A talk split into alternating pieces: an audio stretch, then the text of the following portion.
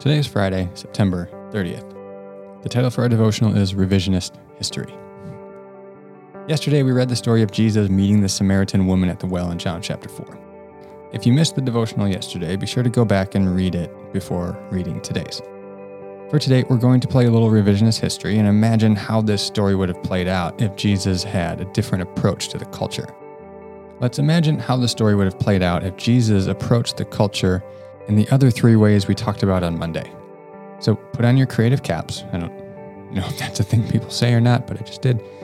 And imagine with me for a moment. Purity from. If Jesus approached his culture with a purity from mentality, he wouldn't have even been here in the first place. He likely would have set up a retreat center in Capernaum and required people to travel to him to experience his teachings. He would have isolated himself from society for fear of being made unclean. Perhaps he would have rationalized his isolation by saying that it was what was best for his disciples, his, his little children who just didn't know any better. Perhaps Bartholomew was a little gullible, and Jesus was concerned that he might be led astray into the teachings of the Samaritans if he ventured near their place of worship, or if he lingered in Samaria too long. He certainly wouldn't be seen talking to a woman who was generally thought to be unclean in the culture by the purity sect, that is, the Pharisees. Once learning her story specifically, he certainly wouldn't want to interact with her. The Proverbs warn us about women like this. What if she led him astray? What if she led one of his disciples astray? The second approach, relevant to. If Jesus' approach was to try to be relevant to the culture, he would have compromised on holiness and truth. We don't know all the details of this woman's love life, that is, what happened with her previous husbands, but it appears that she was not living a moral lifestyle. In the relevant to approach, Jesus would have likely excused her sin, or at least minimized it. He doesn't rub her face in it, as the next approach would do, but he also doesn't excuse it. In response to her question of where to worship, he would have simply said something like, Who cares where you worship? You look like a good person. Instead, he points her to the truth that salvation was from the Jews and the truth found in the Jewish scriptures.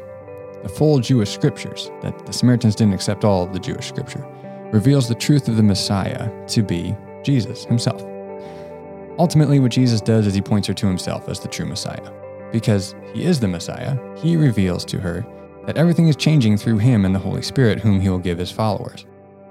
Therefore, it's irrelevant which mountain they will worship on in answer to her question, because Jesus, the Messiah, is here. Trust in Jesus will justify her and empower her to live a holy life. Jesus doesn't just fuse into her ideology in the interest of building bridges. He maintains a commitment to the truth and holiness, but does so by pointing her to himself and her need to know and believe in him first. There is the defensive against posture. Remember, this approach is the culture warrior approach. If Jesus ascribed to this approach, he would have taken this route through Samaria and sat at this well just hoping to get into an argument so that he could, quote, own the Samaritans. His strategy in this conversation would have been to embarrass her, make her feel small, and therefore prove his superior intellect, rhetorical ability, and personal morality. He would have started by making fun of her for coming to the well at noon. Where are all your friends? Why don't you come out here with everyone else? Oh, I get it. Nobody likes you. You've been ostracized from the community. What did you do to deserve this? Then he would accuse her for her immoral lifestyle. You know the law, right? Why didn't you just follow it? If you had, everyone would accept you still, and you wouldn't be where you are today. Then he would launch into a rant about why the Samaritans are the worst. You Samaritans, this is what you get when you play fast and loose with Scripture. Intermarry with foreigners and set up your own temple. Of course, this leads to immorality and stupid questions. Sounds like a fun guy, huh?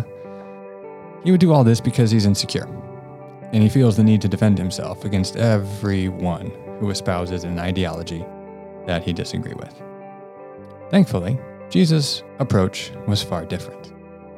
It was an approach of faithful presence. He faithfully taught, represented, and lived out the kingdom of God in a polarized culture. culture. At the core of this he was pointing people to himself, again, as we've talked about in this campaign, so that they might escape the polarization of the culture and follow Jesus, his way, and his teaching. For reflection time today, I invite you to, again, put yourself in this story, but in our social and political categories of today. It's going to require you to, to do a little thinking. I'm not going to give you the answers, but Think through social political categories of today that are parallel to the Samaritan woman. Imagine yourself running into a person like this and striking up a conversation with them. And then next, imagine yourself faithfully representing the message of the gospel like Jesus did